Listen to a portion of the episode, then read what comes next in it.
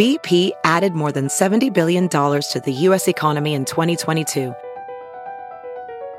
Investments like acquiring America's largest biogas producer, Archaea Energy, and starting up new infrastructure in the Gulf of Mexico. It's and, not or. See what doing both means for energy nationwide at bp.com slash investing in America. It's Merriam-Webster's Word of the Day for April 4th. Today's word is rowel, spelled R-O-W-E-L. Rowel is a verb that means to goad with or as if with a pointed disc at the end of a spur. It can also mean to vex or to trouble. Here's the word used in a sentence from Transatlantic by Colum McCann.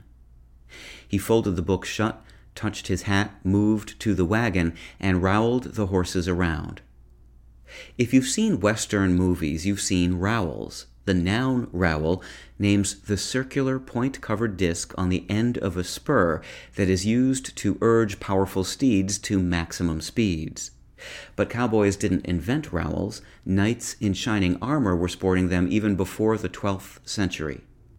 English speakers of yore picked up the noun rowel from the Anglo French word roele, meaning small wheel. It wasn't until the 16th century that rowel began to be used as a verb for the act of spurring a horse with a rowel. By the 19th century, rowel was being used as a verb for any process of prodding or goading that was as irritating as being poked in the side with a rowel. With your word of the day, I'm Peter Sokolowski. Visit merriam-webster.com today for definitions, wordplay, and trending word lookups.